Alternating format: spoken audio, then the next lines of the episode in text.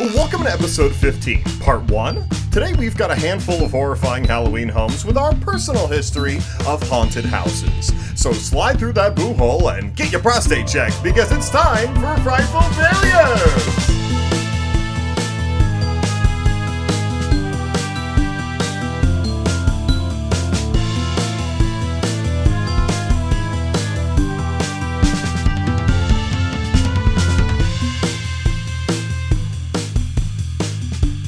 Hello, everybody, and welcome to another episode of Frightful Failures. I am the cool ghoul, Zach Romero. Joining me, as always, is the ghost host with the most, Tien Guignol. The cool ghoul, I stole it from a dead person, by the way. That's definitely a thing. What? Who did you steal Uh, that from?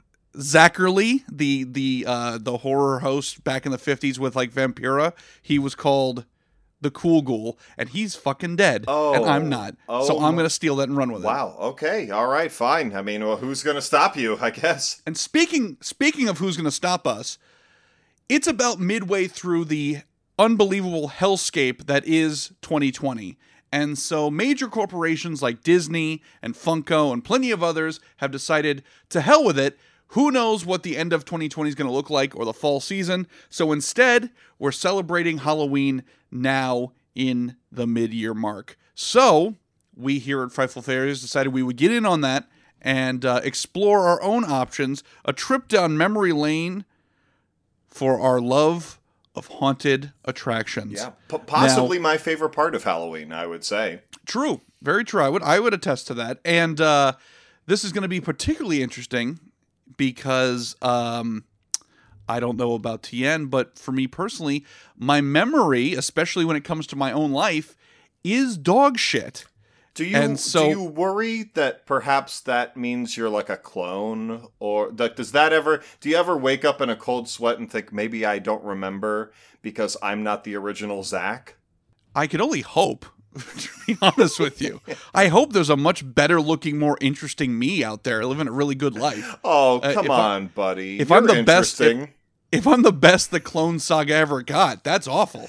Um, no, I think I think friends and family members should take comfort in that that my memory is terrible because that means I will never hold a grudge because I can't goddamn remember. So, got to start taking ginkgo. Anyway, so uh, what we're gonna do here is Tien and I are gonna pull back the curtain a little bit, talk about our own lives, and uh, go into the nitty gritty about how and why we got into haunted attractions. Uh, share some some stories, some anecdotal uh, evidence as to why we are uh, mentally unwell, and uh, and really dig up some trauma here. So, um, Tien, I want to ask you, starting out, um, how far back?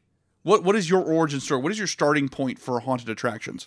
Well, I definitely remember because uh, I feel like for me, there's two beginnings. There's Okay. like there's Batman Begins and there's like Batman '89, and my Batman '89 was like a what was more than likely terrible church community haunted house that I was taken through when I was way too young, probably five or six. Um, that I remember being just a, a, a, nightmare. Uh, I, I believe I recall the first room was someone selling body parts over the counter, and then starting into the next room was like a vampire in a coffin, and I was like, I'm out. Take me out of here. this is and and what's so interesting about those types of memories about experiencing something like that be it a you know a, an old movie or a crappy haunted house or whatever is that from a child's perspective it was like beyond anything with the highest budget that a haunted house has ever done. You're imagining like uh, photorealistic body parts everything is Just, just room after room of a snuff film, basically. yeah, absolutely. So in my mind, this was like the highest production value haunted house that has ever been created. But in reality, I'm certain that it was uh, a curtain from Spirit Halloween thrown over uh, a picnic table with some dollar store body parts on top of it. But my goodness, was it effective to six year old me? I gotta say. Excellent, excellent. So, if I may, if I can jump in with my own uh, Batman Begins, I don't remember this, but I know that this is accurate. My first haunted attraction experience is 1993. I'm five years old, and there was a yearly haunt called the Hudson Haunted House in Ohio. And I know that I was there when I was five because on Sundays they have a matinee for kids where you can walk through the haunted attraction with the lights on. So it's sort of, I guess, supposed to be like an introduction to haunted attractions for kids. Like, oh, hey, look, it's fake. It's not real. Like, I think that's the concept. So I don't remember any of this, but there is a Polaroid picture of me at five standing outside the Hudson Haunt with like two dudes in like sweat outfits and werewolf masks. And uh and I'm just gonna stand there like meh. Um so that's technically my first outing. And in doing research for this episode, I found out that the Hudson Haunt still active to this day. Still Wow. goes from the last weekend in September to the first weekend in November and as a specialty weekend in February. They have a My Bloody Valentine Oh man. Valentine's Day weekend. You can go and get the shit scared out of you. That's becoming more and more popular. I think there's. Uh, I Is it think, really? I think in Jacksonville there's a haunt called Thirteenth Floor. If I'm not mistaken, I might be totally wrong. And I know that they opened up not only for th- uh, for uh, Valentine's Day but also for Christmas. They they brought out like a Krampus and uh, and everything and, and opened it That's up for. Christmas for a little bit. So and I know that in Old Town in Orlando, they have a year-round haunt now. They do, yeah. I, that that that actually blew my mind. I feel like I saw that on Reddit of all places. There's a little tiny haunted attractions subreddit that gets like one post every two months, and somebody posted, "Hey, uh, you know, can't wait till the pandemic is over so we can open up our year-round haunt again." And I'm like, "Where's this located? Orlando? What?"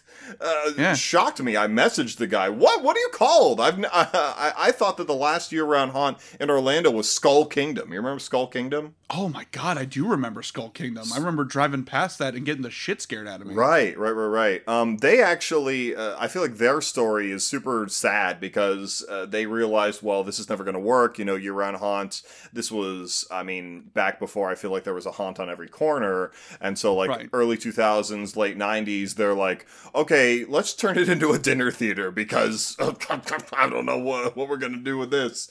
Um, okay, so I don't but- know. Something about a horror dinner theater really speaks to me. I feel like that could work with the right people. Maybe. Uh, the right people, though.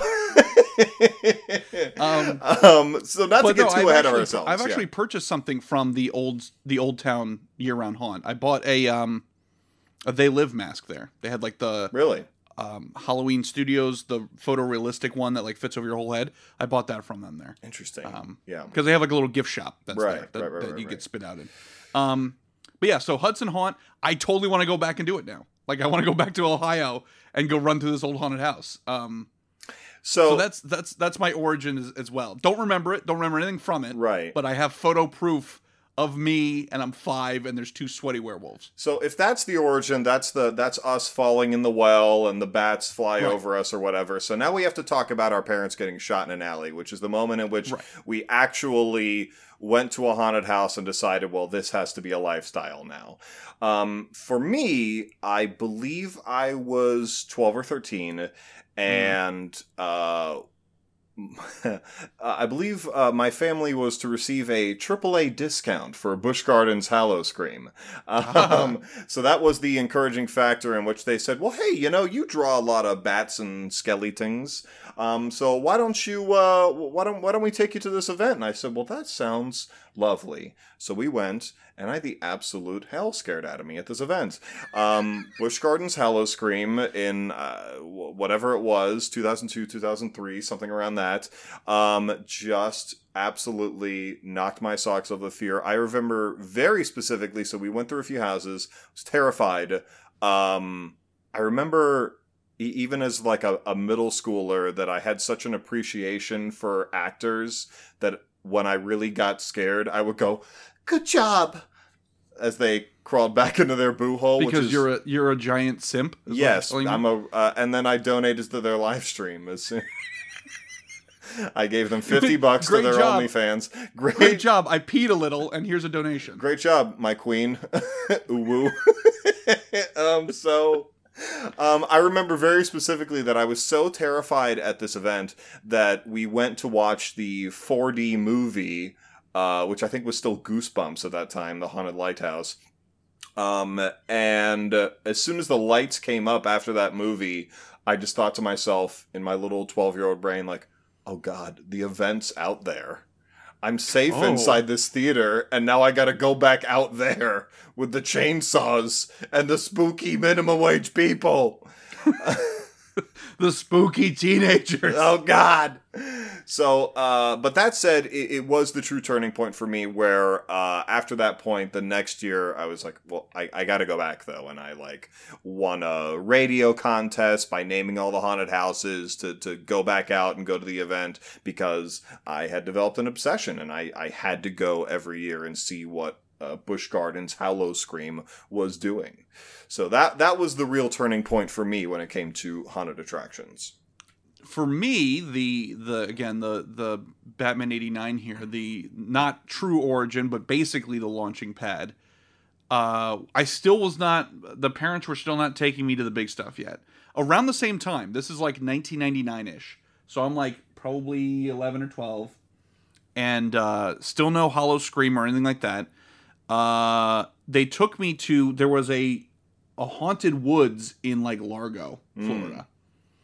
And I don't remember terribly much. I remember that there was they had built like a little uh, so there wasn't um there there wasn't like traditional haunted houses that you would go through. It was like there was a haunted hayride um and then there were like kind of mazes that you would go through in the woods that had like some smaller structures um built in them. And then booga booga booga. Um, I remember that there was like a basically like a Jason ripoff. That there was like a little cabin, like a camp counselor thing, where they had basically just built like little rooms with flats and uh, lots of strobe light, and then like guys with chainsaws. I remember that and scaring the hell out of me. But the real thing I remember is waiting in line. We get there, we're waiting in line for what's got to be an hour, because it was like you got in to the whole kit and caboodle. Right. Like you, Oh, you was guys a long didn't. line. You guys didn't pay in. for express for the Largo Haunted Woods. right. The, paying for express back in that day was, you know, pretend you got you got a broken leg and we'll try to sneak to the front or something like that. Um, so we're waiting in line forever, and we're like probably second to next in line to go. And I look at my dad and I go, "Dad, I gotta go to the bathroom so bad because I'm I'm so nervous at this point." Right. I'm like, I gotta go to the bathroom. And my father looked at me and he said, We've been waiting in this line for an hour. You're not fucking going anywhere.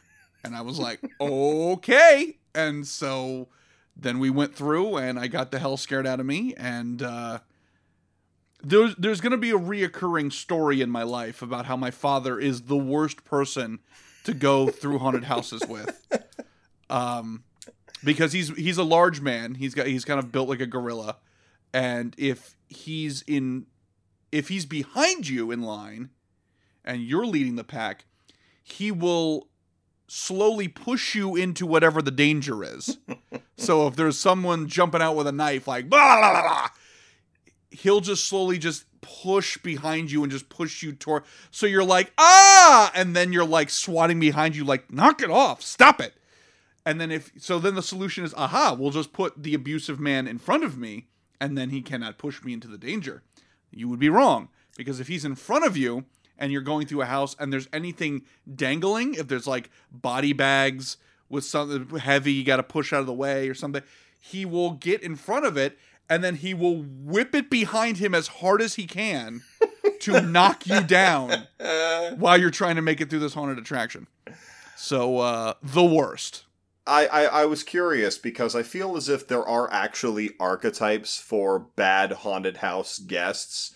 Oh, Like, absolutely. There are the people who think, well, I'm part of the show now, and so they're screaming back at the actors. They're, you know, yelling very obnoxious things, and you know, uh, that's that's probably the worst. But I'd say that. Uh, no, I would say the worst are the are the the guys who like take a swing at the scare. Oh yeah, yeah, yeah. I guess that's uh, the, they're they're a delineation of the the ones that have gotten too into it.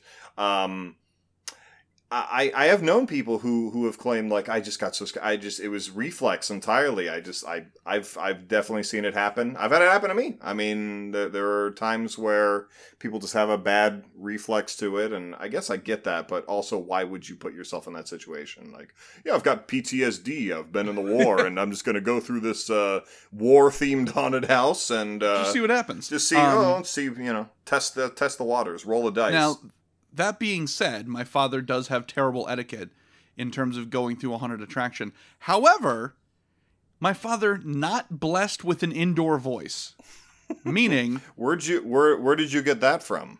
I it's hereditary. Um, meaning I can guarantee you he is the highlight of certain character actors' nights, without a doubt. Because uh, there was one attraction we're going through, and something jumps out, and my father just goes, "Oh!" like the top of his lungs, and then for the next like three rooms is like, "That was a good one. That was a good. He got it. That was a good one." I, he absolutely has to make these fucking people's nights. Like this large, large man shit on himself in public. Way to go.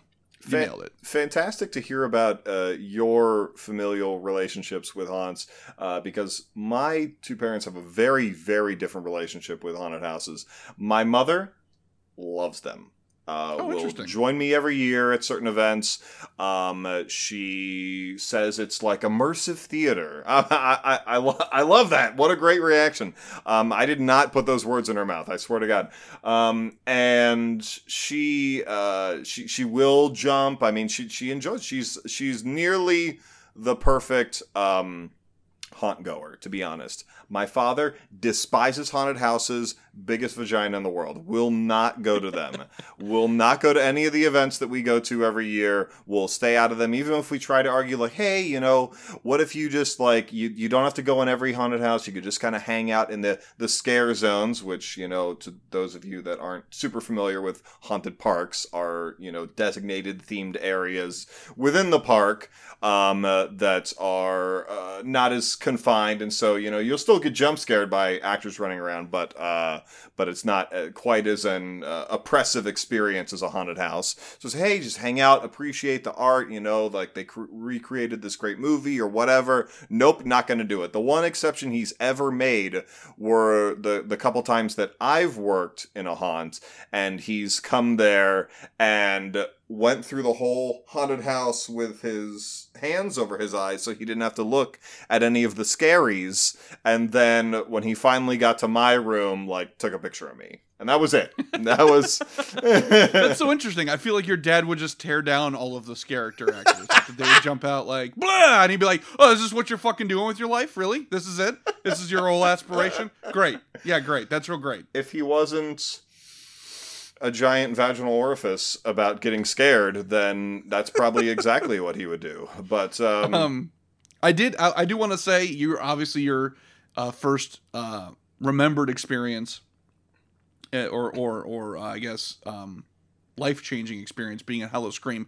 I do remember going to Howl-O-Scream a few a few times. I almost worked at Howl-O-Scream in college. mhm. Um, during the uh, the audition process, when you had to like you were you're, they put you behind a uh, a wall that they've built that has like little trap doors, and you like you know flip open the door and blah, so that you can kind of get a feel for it, and they make you do it in different positions and stuff like that. Like, oh, here's Doggy a standing one, here's one on your be- yeah, here's belly. Now scare me while you're 69ing.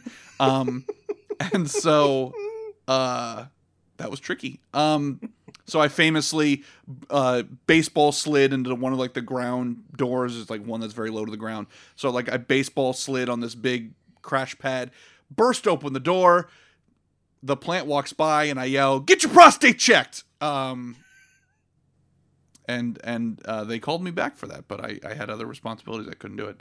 Um, regret that to this day. I think that would have been very interesting. That's Um, one of those long-lasting scares because they're like, "Whoa, I, that that jump scared me. That was a loud voice, and also, wow, I really I have a lot of anxiety right now about uh, what's happening." getting- I'm getting older. bottom. Yes, I, I, really had gotta, you know.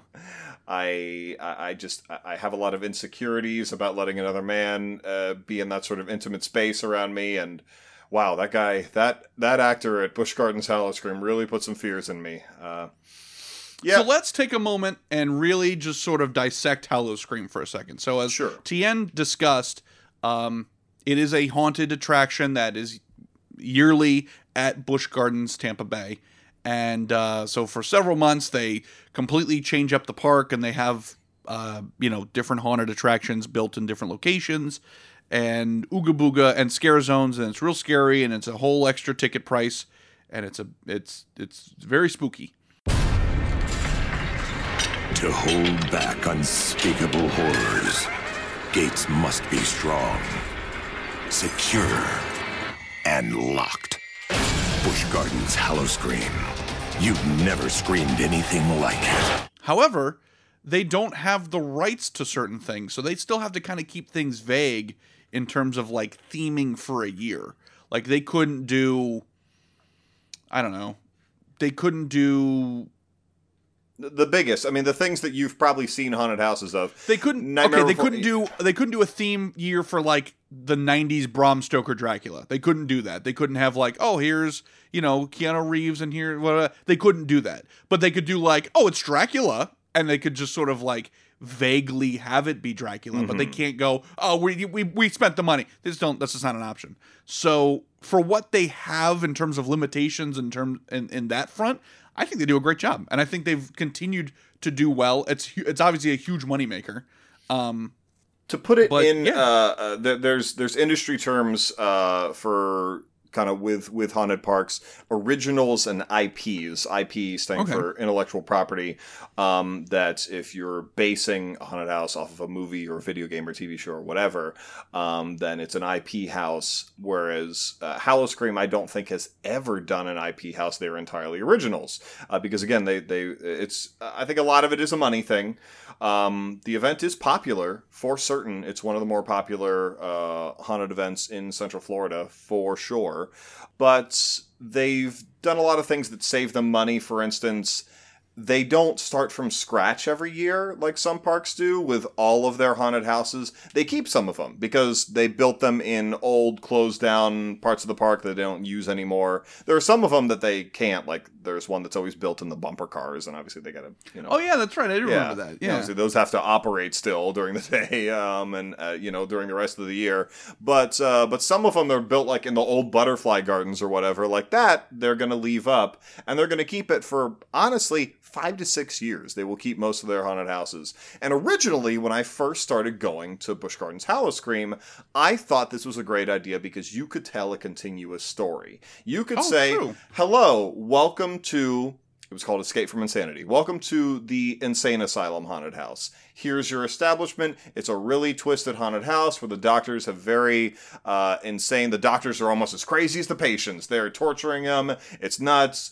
There's Booga the poop booga. room. I remember the poop room. Yep. Oh yeah. The there's like a room bathroom is- and it yeah. terrible. Yeah, there's a there's a very famous Busch Garden scare uh, from Escape from Insanity that they recreated a lot. Honestly, they realized it was a famous scare where you're walking through a bathroom, first stall pristine, second stall clean, a third stall covered in feces, and the toilet is squirting you with water.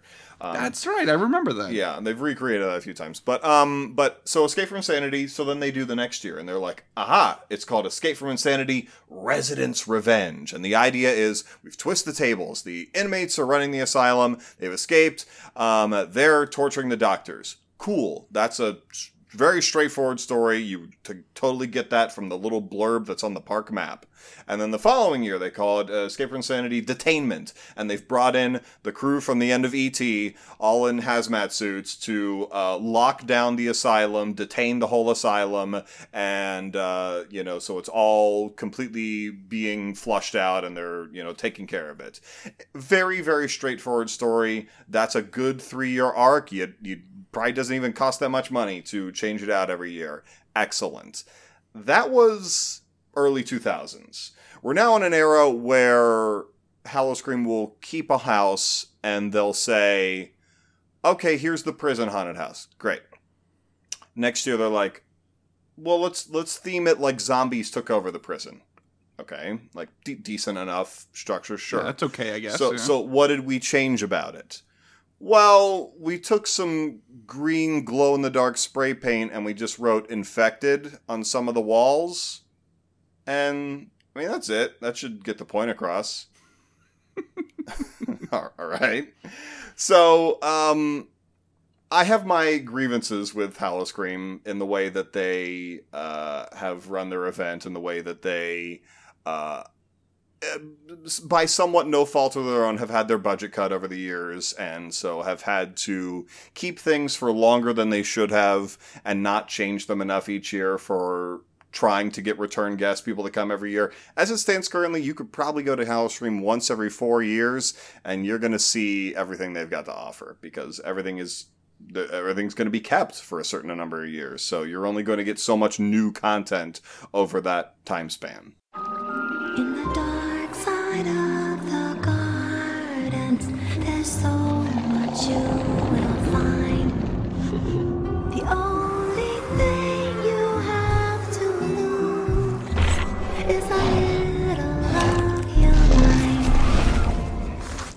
So Well, uh, let me let me let me spin into this here. So, other than the um, the Hudson Haunt, the Largo Haunted Woods, you know, in terms of like independent scares, uh, I really kind of stayed off the beaten path for a long, long time. So before we get to the slightly more modern era, when I kind of jumped back in with both feet, um, I say that talking to a co-host who has like run the gamut of haunts. Um, I rarely dunk. I went the deep end. I went to one spooky thing a year. Um, I want to talk a little bit about what, in your opinion, what structurally, what makes a good haunt, what makes a bad haunt. Like we're not talking about IPs. We're not talking about you know originality necessarily. Just from from scratch. Here's a blank check. How do you make the best haunt? What are things to avoid, in your opinion? So uh, it's all about immersion, detail, and ingenuity. When it comes to a really spectacular haunted house, uh, you go into it with a concept that is interesting, uh, that is not played out, that that isn't what you think is going to be what people would expect with a haunted house. I think subverting expectations with a haunted house is really interesting. The second part being immersion. I think is important in not going the lazy route that a lot of people do of just having the black walls or Mhm. garbage bags if you're really in a in a pinch. Because at that point, where are you? Unless the scene calls for suddenly you're in a blackout and and the idea is that you are passing out and awaking in a different place or something like that it's a transition maybe there's just no need for that um, the idea should be that everything you're putting in that haunted house should make sense for the scene. It should all follow logically and should convey some sort of an idea. I think that you know the, the the problem that independent haunts fall into is that they just think well you know we, we uh, th- these make some money you know hey let's raise some little bit of scratch for the rest of the year uh, just call the neighborhood kids in tell them just to wear whatever and uh, we'll just put up some black walls set up a little maze and then booga booga um, and i think what makes an exceptional haunted house regardless of the budget you have is to create an idea and stick with it and tell a story like my mother would say immersive theater. I think that's what makes a good haunted house. Excellent. So, um, like I said, before we jump into a modern, a slightly more modern uh, walk through haunts, um, are there anything else? Like you mentioned, uh, Howl-O-Scream is kind of really when it kicked into high gear for you. Um, were there any other independent haunts that you were really kind of looking into There were during your more developmental years? There were a few community center haunted houses and like home haunts and things where I would either participate in them or go to them and and be really uh, really, really uh, obsessed. Let's just say. I mean, I'm not gonna downplay it and say like, "Oh, I was fascinated." No, I was that's obsessed with pretty haunted neat, I guess. for sure, and I wanted to know every aspect of them. I mean, even when it came to the early years of Howl-O-Scream, I was on their website so early. And back when a lot of these bigger haunts would really create an immersive like storytelling experience on their website even where there would be like little interactive things games or, or, or whatever to like tell saying, the that's a very early 2000s kind of gimmick. Of Yeah. Like, oh, we're doing viral marketing. Yeah. Right, right, right, right. No, it's precisely what it was, but it was so effective. I mean, I deeply, deeply miss some of these websites for some of these bigger haunts where they would say, "All right, this is how we're going to start to tell you the story of what's happening this year, who these characters are, what's going to happen in these haunted houses, what's the theme, what's the icon," and and even to someone that isn't obsessive over haunts like you or I, would would pick up on that because you would hear people normies you would you would go up to normies and say like oh are you gonna go to Howl-O-Scream this year or whatever and they would say what's the theme what's True. the what's the i what's who's the who's the icon Who's the host? Like, yeah, who's what's the, the, host gimmick? yeah. what's the gimmick and so it became an expectation even for regular old people that aren't obsessing over hey when are we gonna buy our you know express tickets for the the haunt, the big haunts this year? They would understand what's the theme. And so when it got to a point where those sorts of things were put to the wayside and it was more about who could create the biggest scariest most intense experience and the themes and the stories were sort of set aside you couldn't exactly explain to people like well the theme this year is scary and it's a scary event and you got to go to it Right. The, the theme is a, a little P's going to come out. That's the theme. So, um, so yeah, I mean, uh, aside from graduating high school, moving to Tallahassee, and then getting involved with the independent haunt out there, the Terror of Tallahassee, um, that's kind of where that ended for me, and then it became focus on all the bigger ones. So before we talk about when we kind of cross paths in in our haunts, um, do, were there any haunts that you remember, like Skull Kingdom? Anything else that you remember not getting to go to as a kid that you're like, ah, damn it? I never got to go to Skull Kingdom, um, so that was I remember um, the what the hell was it called? The Haunting of Church Street, something like that. But Church yeah, Street yeah, yeah, Station yeah, yeah, yeah, yeah, yeah, Mhm. was like a, a off the beaten path kind of touristy trap in Orlando, and they used to do a big haunt there. And I remember seeing commercials for it. I remember seeing like pamphlets for it, but I don't know if we ever went to it. I don't remember. I don't think You know, we did. Uh, one of my biggest regrets actually um, in terms of haunted attractions i didn't experience is when i was pretty young uh, probably 10 or 11 we went up to the super touristy part of uh, i'm completely blanking on the name of it the big canadian waterfall Niagara Falls. niagara falls You uncultured swine. what is viagra falls We went to uh SeaWorld Waterfall. Is that what's it? uh yeah what's the big uh the canada water i don't know We went to Canada Splash Mountain. We went to Zephyr did we go Hills. okay, so Niagara Falls um, has is a large tourist trap, and they have several. I don't know if they want to be considered a tourist. It is no seriously. That's a giant tourist trap. Don't waste your time. Dude, dude, dude, are, are you kidding? Have you seen what's there currently? They have a WWE themed drop tower with a giant screen on it with WWE superstars saying like, "Come on, brother, jump on this thing," while people are trying to enjoy the the beauty and serene majesty of this like natural like wonder of the world. I'm really excited. There's 14 million vi- visitors, visitors coming to this city. It is packed out there with thousands and thousands of fans. This is the first time we've ever done something like this where there's a 220 foot pile driver ride that's going to go right down the middle of the WWE Niagara Falls store with unique re- retail merchandise in there, 4,000 square feet.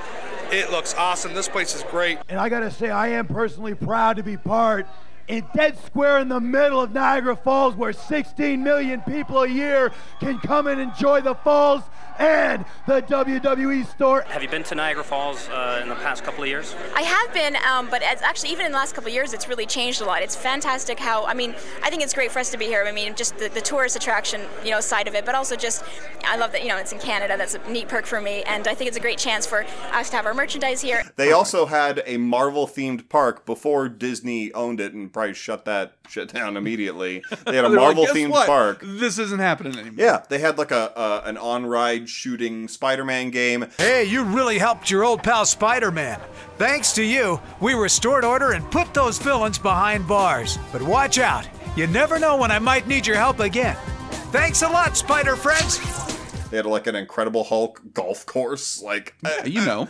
yeah, um, but that's what you. What do you think of when you think of the Incredible Hulk? Obviously, golfing. Sinking So- a putt. Yeah. So, uh, and they had a, uh, you know, Madame Tussauds. I mean, it truly was a tourist trap. And so Amazing. they have a Frankenstein themed haunted house there that is tied into the Burger King next door. So, still to this day, I believe this haunt is open. And there's a giant Frankenstein head and set of hands on top of the Burger King, like holding a burger. Universal Studios monsters are on the loose. You can get one toy and glow in the dark sticker inside every Kids Club meal at Burger King. Come on in and Well, have a love that. burger. Frankenstein's monster says so.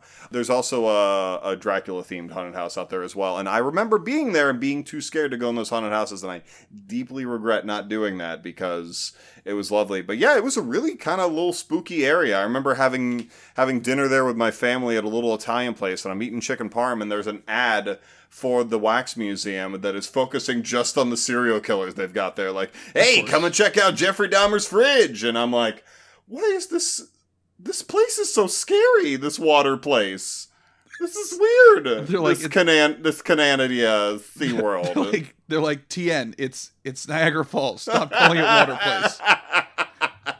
Um, people are staring. Um, so you mentioned uh, before we get to uh, if we could take a, a brief aside here. You mentioned Disney uh, shutting some shit down. Um, not scary at all.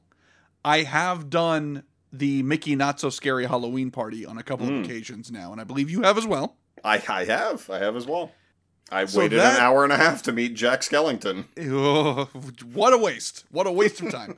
um, so to anybody who doesn't know, uh, Disney like the money, and so no one knows that that's a little known a little known fact for if your first time coming to Disney. Disney like the money. So uh, during the uh, fall season, they open the parks for additional time at night, and they have different characters walking around in like little Halloween costumes, and they have a spooky Halloween parade, and isn't it fun? And blah blah blah. And they also hand out candy, so you basically can like trick or treat throughout the park. It's Halloween time, my frightful fiends. And Disneyland is ours! With Space Mountain Ghost Galaxy and the all new World of Color, Halloween time at the Disneyland Resort is wicked fun for everyone. For all the stunted man children that love to go to Disney and have annual passes, you get to pay extra, Extra money. money. Your to- annual pass does not apply. You pay to like a go regular there plebe. and dress up and trick or treat like you're a kid again. Right. Uh, uh, have a severe case of arrested development. now go ride the Pirates of the Caribbean. Um, so I've I've gone a couple of times now. Uh, the little known secret for non for tourists from out of town: go in September. Don't go during Halloween time because there's eight trillion people there, and it sucks. Oh, what's amazing to me about Mickey's Not So Scary is that compared to some of the other big Halloween events in Central Florida, which offer so much more content for the additional ticket price for for having to truly even as an annual pass holder buy a separate ticket for a separately ticketed evening event what you're getting at Mickey's Not So Scary compared to some of these other events that are like, here's 10 haunted houses and two brand new shows and uh, th- this all new food options and things like that. Disney will say, well, we'll take one new show and uh, some new food options and, well, I mean, some meet and greets. You like meet and greets? You like candy? Right. You like to Well, wear the- a wear a costume? I think the pitch package is um, you can pay money like a plebe, regardless of what kind of pass you have. Here's maybe a different cupcake than normal. here's here's here's some bags of generic candy. Uh hey, come on, they'll give you M&Ms. Dress up like an asshole and fuck you. You already paid. We already got your money. that's the that's the spookiest scare of them all. Is fuck you. We already got your money. You know what's kind of insane, actually. Um, so uh, in terms of Disney Halloween events from around the world, I think it's Beijing because yeah, because Shanghai is the newer one. Shanghai is the one with like Yes. the amazing Pirates of the Caribbean. Yes. Beijing, I believe it is, uh, did actually have haunted houses. No like, way. There, straight up, you can find video online of an Alice in Wonderland themed haunted house at Disneyland Beijing. That's awesome. Nuts. No, don't get me Um, wrong. The the reason, just to clarify, the reason why I say go go in September instead of October is nobody like the the regular tourists and like you know people who have children, so it would be appropriate to go to this event. Want to go during the Halloween season? That totally makes sense. But then you're basically just paying another additional price just to experience the not great elements of Disney. Meaning, oh, hey, I'm waiting in line for everything. This really sucks. I'm shoulder to shoulder, and now I have Corona. Right, exactly. Whereas if you go in September, you've got a better shot at kind of getting your run of the place. Like the first time we went, we went in September and there were very little lines to the point where when we would go on a ride and they had candy waiting for you at the end, they were like two, three handfuls of candy because they were like, we can't roll this candy over to tomorrow. They're sealed. We unseal them at the start of the night, and whatever we don't get rid of, we have to throw out. So do us a favor, get diabetes and go. So you really get your run of the place. And also there are a couple of rides that have slight variation to them. There was a human being on the Pirates of the Caribbean ride, and Yeah. he went, Yar, I'm a pirate at one point. It was very much worth the price of admission. Yeah, there's some live actors. Uh, they put like a, a you know funny ghost lady outside of the haunted mansion to Yeah. talk to you and crack jokes, and uh, they change up the Monsters Inc. ride a little bit, and then uh, I know in in in Hollywood they will actually make some legitimate. They turn they turn Space Mountain into oh my god, what is it called? Ghost Galaxy, I believe, where they'll turn all of this. They they basically change the theme of the ride entirely. Where instead of hey, welcome to space, and like isn't this a great innovation? Like take a ride around the galaxy. They legitimately developed a whole new storyline where there's an evil sentient galaxy that wants to kill you, and they changed all of the screens in the ride to be this giant skeletal like system of stars and bodies that that like is reaching for you and trying to eat you. It's awesome, actually. So instead of like what it's like NASA, you're playing as NASA. Instead, it's like, hey kids, it's called Event Horizon, and here we go. Watch out for Sam Neill. So okay, so we've poo pooed all over Howl-O-Scream. We've And by the way, by the way, before we uh, edge away from Disney, I don't want anyone to come for this for my my good co-host and try and come for his throat because he said if you go to Not So Scary in September, it's gonna be dead and you're gonna have the run of the place. I believe that unfortunately, like within the last year or so, the secret is out, Oh, is and it really? And now what'll happen is they'll literally open Not So Scary it at the end of August. Legitimately, it's now the earliest opening haunted event in Central Florida, Halloween event. There's no haunted houses there. Temper your expectations. Um, and it will be shoulder to shoulder at the end of August now, is what I understand. Cool. So, I hate believe, everything. So I believe the secret is out, and that every night will sell out now, and you're just screwed and don't go.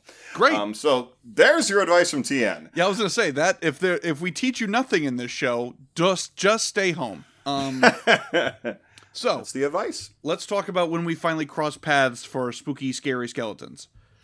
So um, we definitely had cross paths a couple of times, but we had. I don't remember. there were a couple of small things, um, but we had decided that we were going to go to Atlanta in 2017. Um, and part of the trip out there, we were going to a, a convention, a Walking Dead themed convention, because Zach and I love The Walking Dead. Um, You know what? You know what they called us there? Oh, a couple of real pussy destroyers is what they called us. they did. They did. They said. They said, "Oh, are you are you Negan? Because you you're really cool." Um, that's what they said to us a lot. lot. So They were very Um, clever, as you can tell from his they example. They were very yeah, clever. Exactly, they were. Yeah. Um, so uh, Atlanta houses one of the biggest haunted houses in the United States, uh, called Netherworld. Come on in. This is Netherworld, the number one haunted house in America. Enter a world of creatures too frightening to be contained anywhere else. Netherworld is open tonight. and uh, it's been running for a long time. Uh, there was a while for which, prior to some of the other haunted events becoming insanely popular and featuring some of the biggest IPs in the world, uh, there was a time at which when you went to YouTube, and I did in the early 2000s, um, and you typed in haunted house, that the first result would be Netherworld, like a, a news report about Netherworld and the amount of money and detail and time that went into this haunted house. So, um, in Atlanta, we went. Zach and I went together. And we waited in line for a while, and then right when we were about to get up, Zach turned to me and he said, "I have to pee so bad." I gotta go to the bathroom so bad because And I, said- didn't. I didn't learn. And I said, "We have waited in line for an hour. We're you're going in." and and then and then I did. Um, and then I peed a little. So, um, the interesting thing about Netherworld, so it's not a haunted park. Don't get us wrong. It's not a place that has six to ten haunted houses. It's just a big single standalone event um, that has two haunts. Um, and so, from what we could tell, there was like a main attraction and a side attraction in terms of the haunted houses. Um, one of them was a 3D, and so we were to make the assumption okay, the 3D house has got to be the side gig, the side piece. You know, that's the one you don't tell your lady about. So we went through it, and uh, and it was it was good. You know, honestly, I mean, it kind of fell off the wagon a little bit in terms of its theming. It started Okay, off being okay. like. Hold on, hold on, hold on. Sure, you were sure. you were doing a terrible job of selling this. Wow. There are two haunts in this thing, and you go, "That's not worth my money." It absolutely is, because it's two haunts, each of them lasting, oh, I don't know, half an hour maybe, maybe longer. you go forever. I was burying the lead. All right, fine, fine. I was burying But my the lead. My point is, holy shit. But also, the reason why the theming falls off, and we have discussed this in great detail, is because Netherworld has been around since the dawn of time. And they make a lot of money. And they invest that money in incredible set pieces and incredible animatronics and incredible effects which means the monkey's paw of the situation here is now that you've invested in this, you don't have the option to not use it. So the the 3D house was themed aliens, I think, right? No, Correct? well, you forget. Uh, see, that's the problem. Is that it? It, it was actually carnival themed. It was Yes. clown themed. Yes. But the problem was why Zach thought it was aliens, or or why anyone could think it was any number of themes, is that the alien animatronics. Which is a bunch of tentacles, like, and it looks amazing trying to get out of a container. Go, um, it, it, it- they probably bought that for an alien themed house they did years ago, and they're like, "Well, what are we gonna do with this five thousand dollar alien tentacle hentai animatronic that we bought years And- ago?" And the other executive said, It's not going to sit in a warehouse. I'll tell you that much. so find a place for it on the midway. So that's why the the carnival suddenly becomes Area Fifty One at one point. Right. Um, but then there's like alien seamless clown transition. monsters. It's like Yes. it, they. It's not just like and scene and now here's another thing. It's like they try to tie it in, but the haunt kind of feels like an eight year old trying to tell you a scary story. In terms of like, it starts off like we went to this carnival and there were clowns there. Like, oh, that sounds pretty scary. And the clowns had chainsaws and they were evil. Oh, and then and then an alien came down. What? And the alien came down and he made clowns into alien clowns. Okay, that's pretty scary. Okay, okay, it's good imagination. And then the alien clowns, they were attacking the people. Uh huh. And then they came and then they fell. Okay. And then there was a dark room and there was steam. Uh, where did the steam come from? Oh, it was a steampunk thing. Oh, and then they jump out and then they scare. Yeah, okay. And they're bright colors and it's 3D. What? Okay, that's fine, I guess. And then there were big bugs. Why were there big bugs? Because we already paid for big bugs, so the big bugs were there. Okay.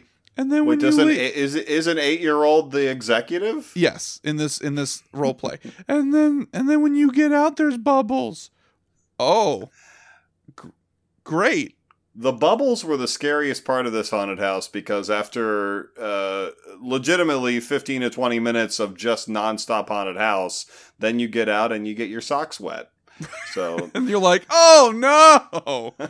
great. I thought they couldn't touch you. This is the worst. Um So the, the the main attraction there, I I think, purposely had a little more uh, obscure of a theme. I think Yeah. on the website uh, it's saying like something evil has been uncovered, and the reason for that is that Zach does not exaggerate. It is a haunted house that is so long that you almost forget you're in a haunted house. you you do go through like the five stages of grief. That's how long it is. It's like your your your uh, adrenaline's going, you're terrified, but it's so long that you eventually just kind of get numb and then you stop being scared and then you get scared all over again. Like some you'll go into a room and something gets you and you're like, "Ah!" and then you're like, "Oh, here we go again." And then you're hyper aware all over again. Yeah, you walk in and there's like an enormous, legitimately probably 15 to 20 foot tall tree monster animatronic and a big Bioshock looking thing, and you're like, whoa! And so you're going through, big castle, holy moly, this is insane.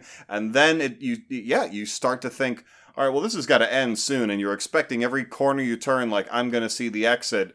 And then you you start you start to just like, is this my life now? Is this Am where I I, just- live? Am I never getting home? Is my mail going to be forwarded here cuz I don't think I'm leaving. Um uh, there, there's a point at which you really think like it's got to be like I'm turning around, looking at you. I'm like Zach, it's got to be over soon. There's there's no way there's any room left in this building to fit any more haunted house in. It's got to be over. And then you turn and there's a mermaid room, and you're like, Yeah. this is just getting started. We're gonna be here forever. I feel like they should have been handing out like cups of water halfway through. They should have just been like, "You're you're about halfway through." No, you're not. Okay. Um, so let me ask you this: Oh. Do you recall any specific scares? Anything that scared the hell out of you? Because I Mm. do. I actually remember the one time it's seared into my brain. Hit, hit me with the one you remember, because I think I know which ones you're talking about, and so I'll give the other one based on what you remember. So there's two of them, but the one that, and again, was more cerebral than anything. So Tien pointed out at the start of the show that like, hey, it's pretty weak if you just have like garbage bags on the walls of your haunt. That's very cheap and tacky. Um, there was a hallway uh, at the midway point of this. Which, by the way, the side note was the theme of the second house was kind of Lovecraft. That was kind of right what they went with, but it wasn't super clear. But nevertheless, so there's a part in the house you're going, and there's a hallway, it's a long hallway, and there's a booger booger at the front, and they kind of like slow people down, like you can't be up each other's ass in like a conga line. They kind of give you a little space, which is never a good sign in a haunt. Like if you want if you want my butthole to get real tight, halfway through a haunted attraction, have a bouncer come out and go, no, no, no, no, you got to give him a second. You got you got to give them a little space. I'm like, oh, I don't want to be here anymore. I would like to leave now, please, because it's not like there's going to be a water slide in the next room. It's not like there's like, ah, but there's a fiesta waiting for you in there. We want to make sure it's reset in time. No, it's only bad news. So they let you through, and it's this long, dark hallway, and there's something on the walls. It's not garbage bags. It's almost like like a tent material. It's thick. And there's air pressure on the other side of it. So it's almost like it's like you're in in be, it's like you're tiny and you're in between the crevice of like a bounce house. Like that kind of feeling. And there's like a pressure on each side of you as the hallway is getting smaller and more cramped until it's like you can feel the walls on your shoulders as you're trying to make it through and and you see at the long end of this hallway you see the doorway which is lit to whatever the next slice of hell is. And you can see the outline you see the silhouette of the head of the person in front of you. And as you're walking through and the pressure is pushing against you as you're making your way through and you're and you're walking and you're walking and you're seeing that silhouette get smaller and you're seeing the the walls close in more and more and more and you see that light at the end of the hallway just get snuffed out. And there's a moment where you're just in this darkness and you're alone and there's no sound. There's no like woo there's not the fucking animatronic ah ghost. There's none of that. You're just in this long unending darkness and it's pushing against you at all sides and you're barely able to walk you know you're getting one foot in front of the other. But there is this moment this horrible chilling moment when that darkness finally extinguishes the light of that doorway and you can't see that silhouette anymore. And there's a moment where you're like and and this is where i die. This is it. There's just nothing left. It's never have i had such a mind fuck in a haunted attraction to just be in a moment where it's like, okay, I know I'm in Atlanta. I know I'm in a theme park kind of spooky thing. I know that my co host is in here somewhere. But in that moment, it's not claustrophobia, it's just this abyss that you just look into for a moment. And it was horrifying. It really was. As soon as I got out of there, I was like, fuck that. There was, in that briefest of moments, you just go, and now I die. and that's that's it. And Guess a- I'll die. And a yeah, and a haunted attraction has never made me think that before. It's always like, oh, he, oh, he really scared me. Oh, he jumped out. He spooked me real bad.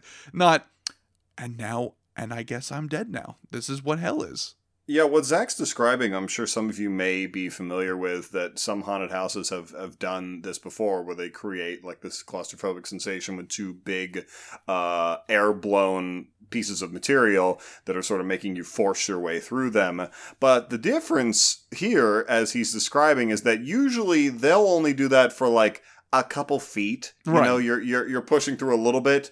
And Netherworld said, "What if we did that for like several meters?" Right. Like, uh, what Like if we made it like this is the Green Mile? You know, Yeah. like you're, you're walking to your death.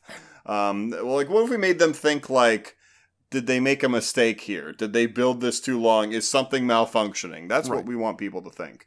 Um, Or in my case, make you think, I guess I'm dead now. I guess I die. Yes, I'm. Yes, I die. Um, one of the scares I really liked, and they did this a couple times, is uh, they'll have an actor up above you, um, and they'll have them sort of strapped in almost to like a, a pedestal or like a gravestone or something, something flat, and then they'll just start to fall towards you. Their arms are at their sides.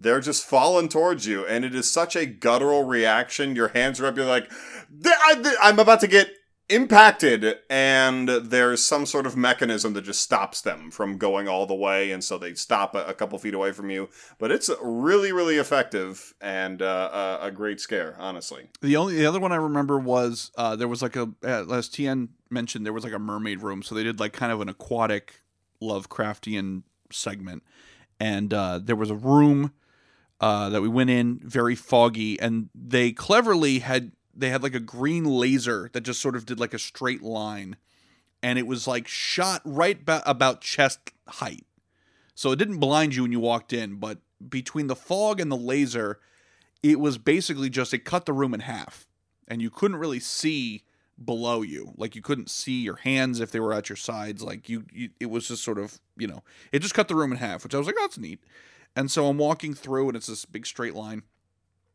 I get about halfway through and this like creature from the black lagoon just steps just stands up just nap time was over. He just stood up uh, but how close he was in proximity to me and the fact that I did not see him at all because of the laser and the fog to have him just go boop right within arm's reach of you pants shitting. So just so startling just to be like okay this is pretty neat. And then oh the danger is so close and not realizing how close the danger is. It's like it's like uh, a scare and then shame that like you would think that the evolutionary traits would have i would have my wits about me that i would know that danger is present somehow magically. And the fact that i didn't and he could have just fish fucked me right there in the middle of it and i didn't know terrifying The other thing about that aquatic room too is that uh, it, it tricks you into stopping and staring at the mermaid. You know, every guy that came in was like, "Whoa, hey, little little respite from the horror here. How you doing? How do them fish parts work?" Um, and then there's an animatronic shark that comes out at dick level and just pops you right in the crotch. Yeah. Um, and I I was got I I, I got gotten by that. Mm. So. Uh, uh, so that's Netherworld. Um, there's a very similar haunt that was in Central Florida for a while called uh, Shallow Grave. Uh, similar in the sense that it's a giant, elaborate, very expensive haunt with a lot of big animatronics and set pieces and props. Um, and unfortunately, we haven't seen it in a couple of years. I'm really, really hoping, although the pandemic certainly hasn't helped, Yeah, no um, that we would that we would see it again this year or, or again soon because Tien, I it was- um, I can't help but notice that you you o- omitted a certain part of uh of our Netherworld trip. Oh, well. I mean, it's a little embarrassing, guys, and I, and I hope that no one out there judges me or judges my co-host, but we got fucked by Bigfoot. Well, that, but also we were shamed at Netherworld. what were we even asking? I don't even remember the setup, but we came out of something and we saw the creepy horror host, the the the icon, The guy who's on all the t-shirts, Right. and like the billboard, Yeah. and we saw him walking around, and so Maybe we wanted a picture or something. I don't remember. we wanted a picture, yeah. but we both yelled out, "Mr. Netherworld, please, sir, Mr. Netherworld." And he turned around and in such like I'm surprised he didn't make a jerk off hand motion. What did he say to us? He's like, the name's the keeper. we were like, "Oh, a thousand apologies, sir." he was so it was like he probably that actor probably worked his way up he's like he's got a picture of mr netherworld above his bed and he's like um be you one day Yeah, he Um, started so as he, had to- he started as Alien Clown 4 and worked his way up. He, he he was a mermaid for a couple years. That was uncomfortable. Uh, to be finally- approached by two Floridian assholes and, and to be to be accused of being Mr. Netherworld. Which, to put it in context, that would be like if you were at a certain kingdom themed theme park and you got off uh it's a small world and you saw Mickey Mouse and you went, Mr. Disney, Mr. Disney, please can I get a picture? Everyone would go, What in the hell is going on? Does he have a handler? Who What's going on here? Who are these people? Where are they from? Yes, Mr. Disney. Mr. Disney. Uh, So the year after uh, uh, Netherworld in 2018, I actually went to another independent large haunt in uh, Dade City, which is fucking nowhere. Apologies to any of our listeners in Dade City. You live fucking nowhere. Um, yeah, the, called- the trip out there is the scariest part. woo is it? Is it really? Because you're driving just far enough to go. I have to be going the wrong way. There's no. This is bad. This is all bad. But it's called Screamageddon. This cannot be real. Six terrifyingly authentic haunts, unlike anything you've ever experienced. Grab him! This can't be real. Scream again. Fear to the extreme. It's very similar to my origin back at the uh, Largo Haunted Woods back in uh, 99. It's a big empty field, and they build these um, haunted attractions out there, these little haunted houses. I went there with my younger sister. That was the first haunted attraction she had gone to. And um, yeah, we got the shit scared out of us. Um, I will say it was my first remembered haunted hayride boy, real the scariest thing is how lame it is. Is really the the scariest thing is I emptied my wallet for this. Um, because you're basically getting well, yeah. for, for the haunted hayride, you're just sitting on the back of a thing with that's on a like connected to a tractor, and they're just like just driving you through the woods and then there will be like we'll park, and then "Wah!" something scary, but it's like you and I don't know twelve people just kind of sitting uncomfortably in the back of this thing, just like, huh? Getting needles up your ass. Right. And and because it's the woods, it's not like it's super well lit because that wouldn't work. So then it's like you're just sort of sitting out there like, when does the fun start? I'm the scariest thing about the haunted hayride was we're sitting there and it's like in between scenes. We're we're puddling along, you know, I don't know how how far to get to the next segment. And I hear something like crunch in the woods like right next to me and I'm like, "Oh Jesus." And I realize it was just a portly Hispanic dad who was trying to get comfortable in the wagon with us and like he kind of like shifted his weight and that was the biggest scare of the haunted hayride. I was like, mm, "This sucks."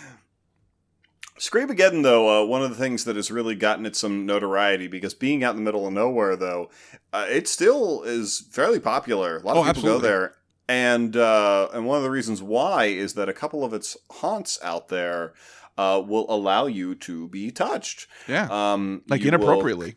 Yes, you will consent at the beginning by putting a glow in the dark necklace around your neck, and then uh, they will just grab you. Uh, they will pull you into like a secret room, and they'll make you very uncomfortable, or they'll just kind of touch you throughout the the house, just like grab you by the shoulders, or you know push you up against the wall or whatever. A little more forceful. Like I'm like a you know I'm a bigger guy, I guess, and and and they'll just. I would have encounters where they would just like two hand push me by the shoulders. I'd be like, "Wow, that was just below assault, I guess." Oh, Um, I'm calling my lawyer. Boo. Um, um, and actually, uh, not to get too um, spicy on this show, but there was an issue last year with Screamageddon where um, they one of the actors like very inappropriately touched uh, one of the female patrons who had consented, quote unquote, with the lantern. She's like, I did not consent to this, what you're doing right now.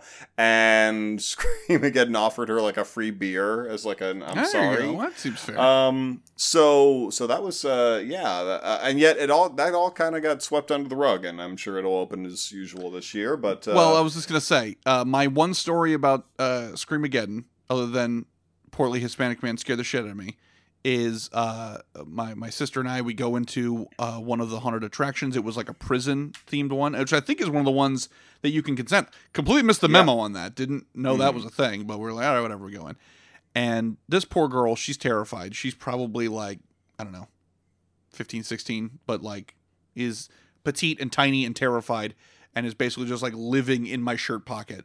And so we're going through the prison and booga booga and scared. And we end up getting turned around at one point. We definitely got lost. So there's nothing quite like uh, turning down a hallway like, oh, Zoink Scoob, this is real scary. And having like a person half dressed like come around the corner be like, you're going the wrong way. Like, oh, oh okay, sorry. Um, but anyway, so we're going through like a kitchen area and it's real cramped and we're trying to get through like uh, and um I hear my sister and she's like Zach Zach they got me. And I'm like oh Jesus she's having a meltdown. And I turn and look and I'm like come on come on come on. And so like I grab her hand and we go to walk and I hear this horrifying screeching sound. Like I grab her hand I'm like come on. And I pull and I hear like and we're like oh my god. Um she had somehow gotten her like belt loop hooked onto the sink. And so was just dragging the sink of the kitchen just through the haunted like it was a little sidekick for her just dragging the sink. And it actually reminds me of another story where my dad got caught. And it's nothing more shameful than when the scare directors have to stop going booga booga to go oh sweet christ and they have to come over and unhook you from something. A lot of shame. A lot of shame to the family name uh, when that happens. And now and uh, Yeah.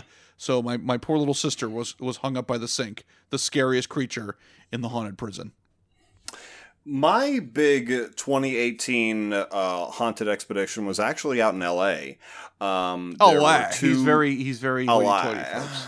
There were two big uh, haunted attractions that I needed to go to out there. Uh, Knott's Berry Farm, which uh, many of you may know is perhaps the oldest haunted attraction, haunted park in the United States, I mean, they've been running since the 70s, so they were one of the first, for certain. And then Horror Made Here, which was a, I guess now defunct, they didn't do it last year, um, haunted park that was set up on the Warner Brothers studio lot. So it was set up on their back lot where they legitimately film. It's a fully operational studio, does tours, um, but they had set up haunted houses. And the whole reason I had to go out there is that they had decided that they were going to do a Batman Arkham Asylum, the video game haunted house.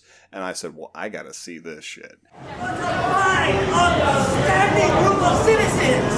You make me sick in the past. Now, why have I gathered you all here? Because you're far too sane. Yes, and we're going to fix that with a night in Arkham Asylum. Guilty! And so we flew out there. Um, it was fascinating. Horror Made Here had some of the most unique haunted experiences that I'll possibly ever experience in my life, uh, mostly because it was still small. I mean, despite being in Southern California, it was in the, their studios in Burbank, I believe. Um, it still felt intimate. Um, we would do these little pulsed haunted experiences where they're like, "Welcome to the Conjuring," but it's you know, like Zach said, it's not like Halloween. We're like, "This is the pretend Conjuring." They're like, "No, no, we're Warner Brothers. We own it. This is the Conjuring." Meet Annabelle. Hello, here's the nun. Um, and it was such a interesting experience that just like it defied the conga lines as they call them uh, of going through a larger parks haunted houses. Um, and it was truly unique. One of, one of my absolute favorite moments of the entire event is that they did something called exorcist forbidden screening where they brought you into their actual church set that they use when it's a small town church and they need to film the protagonist going in and stopping the ceremony or whatever. Um, and you sat in pews and you watched a 10 minute selection of some of the scary scenes from the exorcist. But it was led by these actors dressed as priests and nuns in the church that are you know very grim and morose and saying like uh listen i told them not to do this but you're here so okay. And so then during the forbidden screening during these scenes from the exorcist there are wooden crosses turning upside down, falling off of the walls with a big wooden clunk on the floor, scaring the absolute shit out of everybody in the whole theater. and then finally, they get to the very end of the, the scene, and, and, and Regan is about to, you know, like kind of fully make her transformation as the demon Pazuzu and, and, and pop up. And as they do that, all the lights go off in the theater and the lights come on and there's a real Regan right at the front that pops up and is like just tonguing everything. I swear I saw her leap on top of a guest in the front pew. I would no one would ever believe me, but I promise you that is what I saw. It was one of the most unique experiences I've ever had in a horror park because I've never been able to sit in a room with 15 other people at some of these giant events like Howl-O-Scream and have that sort of mutual experience with them. Even horror movies, I mean, you're you're you're not really getting that experience anymore. So truly remarkable. Knott's Scary Farm, also a really really awesome event. Most of the year, we're working hard to make sure it's easy for you to have fun at Knott's Berry Farm. But every fall for over 40 years, our focus shifts a little to scaring the heck out of you. That's why we take great pride in our grade A organic fed zombies. So the scares you get at the park are 100% pure, pure evil. Awesome to see. I mean, I'm sad that I, I actually went the year after Elvira retired her stage Yeah. show, so that was a bummer. I was actually But- watching but- some uh, some uh, information and some historical videos about Knott's Berry Farm uh, and their Mhm. haunts and like how it got started, and like how did you ever hear about like how they invented the like moving around scare actor? I don't think so. So they had th- th- they're- it's kind of built like the old west. It's sort of the setup for part of the park. Um, I guess I haven't been there, but there's apparently like an old west setting, and um, so when they were first developing the idea of doing like a haunted attraction back in the 70s, they're like, oh well, we'll do a thing where people will be like in a single file line, and they'll walk the uh, along the front of this old western building, and you'll be able to peek in the window and there'll be like a scary scene happening. And it'll be like three mannequins and like there's a werewolf in there. And, and people go, ah, and then they'll close the window and they'll move on to the next scene. Like that was how they built this haunted thing. It's like, oh, well, it's not gonna, you know, people are buying their tickets, great, we're making more money, um, and we can set the scene and da da da da. So they're doing this for the first year, and there's like four scenes in this building. It's like, you know, blah, blah, blah, blah, blah. The fourth scene is supposed to be like a poker game, and there's like a serial killer who jumps in and he's gonna he's gonna kill somebody. And for whatever reason, they lock the window on that one. So there's like a miscommunication and they lock the window. So nobody can open the window of the fourth scene. And so the first night of it, the the actor that's in there is like, "What the hell's going on?" And so like he he mentions it to maintenance, and maintenance is like, "Oh yeah, yeah, yeah, we'll unlock it for tomorrow night. Sorry about that." So the second night comes through, and they can't unlock it again. They've lost the key or whatever. So again, he's sitting there feeling like an asshole. He's like, "I what the what is going on?" So he goes to like management there, and he's like, "What the fuck? I'm putting all this makeup on. I'm doing the whole thing, and there's nothing for me to do." And they're like, "All right, you know what? We can't get the goddamn window open. So you know what? Fuck it. Just at the end, just tear ass out of there, and just kind of get in people's faces. Don't touch them because we can't legally let you touch them. But like, just run out and scare the shit out of people." And apparently, he got lost in the sauce, and he took it like super seriously. And so basically, what would happen is you'd have scene one, scene two, scene three. You'd try to open up the window of scene four, it wouldn't open, and then this serial killer would run around the back and jump out at you and people would shit themselves and lose their mind.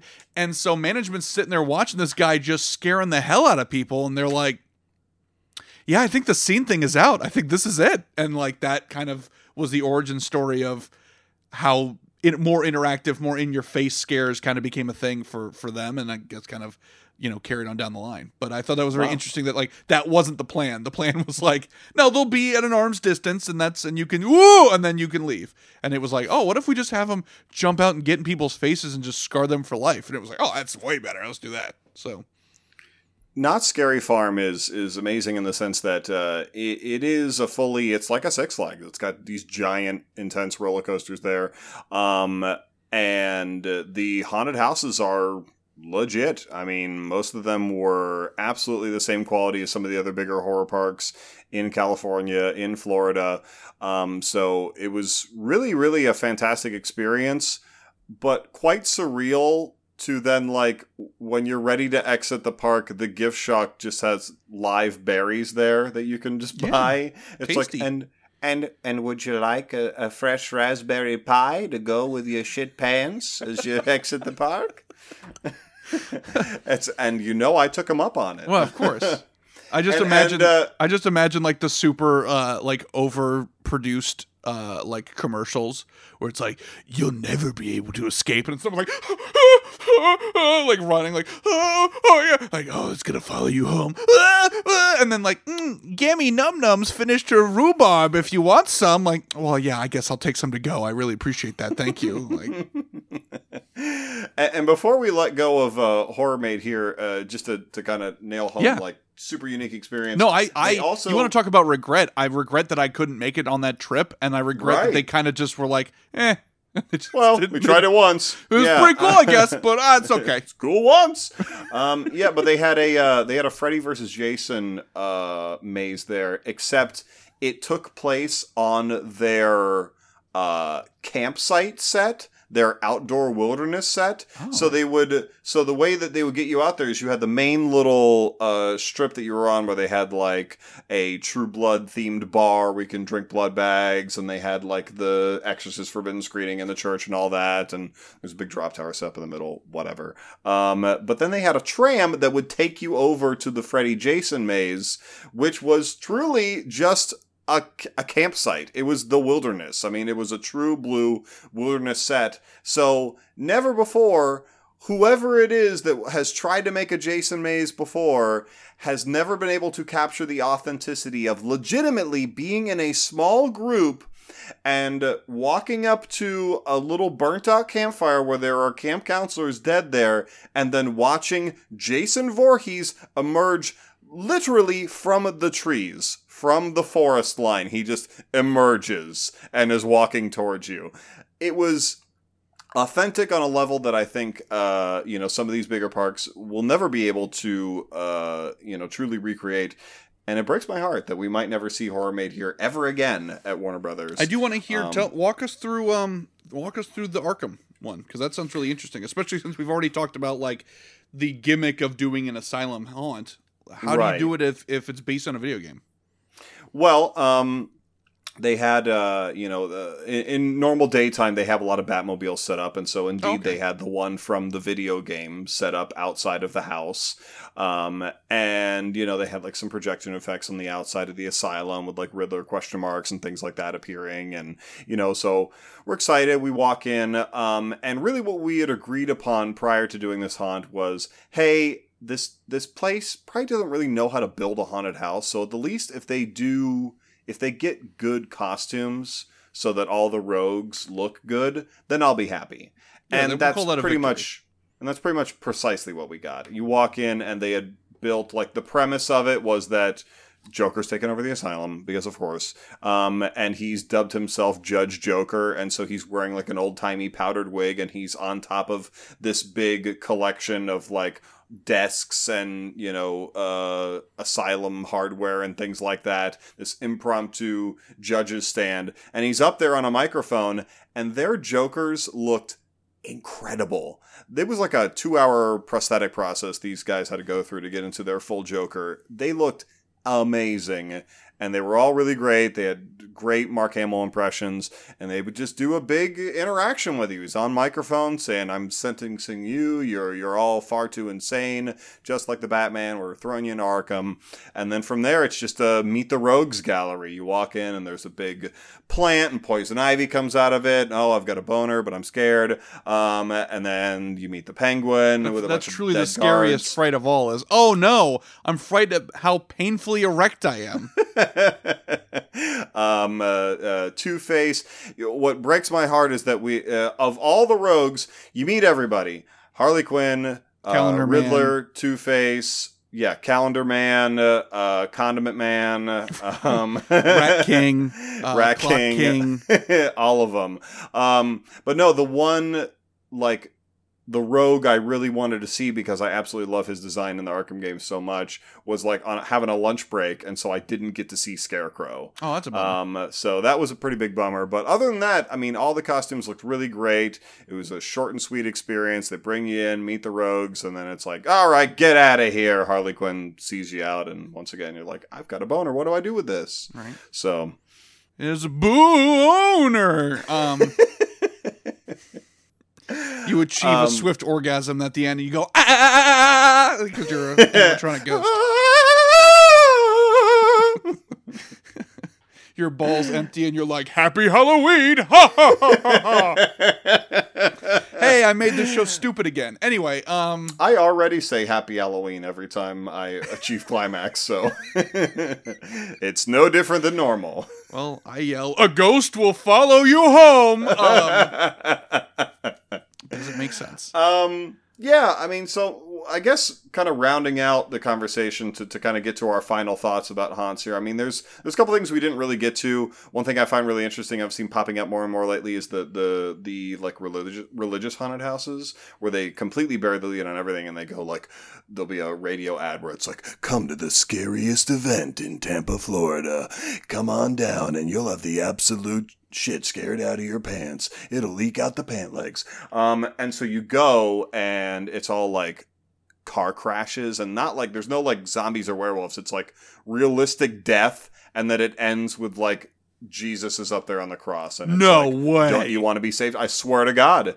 I swear to god. Like these exist um, but they they advertise themselves as like pure horror haunted houses. Well, we have to go. Clearly, i We're know. i know. That's a given. We have to do that. Um, yeah I was gonna say, yeah. I, I mean, we've both kind of had our fair share of of spoopy of, uh, experiences. Yeah. Um, I mean, we, we hit all the heavy hitters here, and uh, Yeah, yeah, yeah. No, we did. I mean, uh, everything that I can think of, at least. Um, uh, that said, I mean, I don't know about you. I mean, I there's like this, I don't know, this feeling I'm having right now like almost like we're forgetting something. Like we, I would we- we- I would call it deja vu.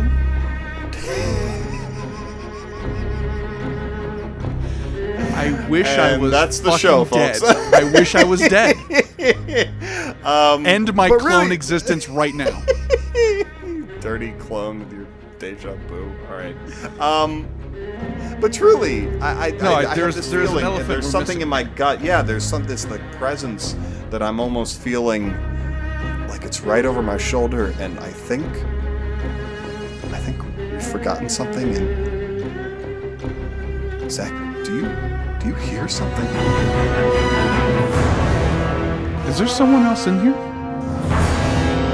Hello?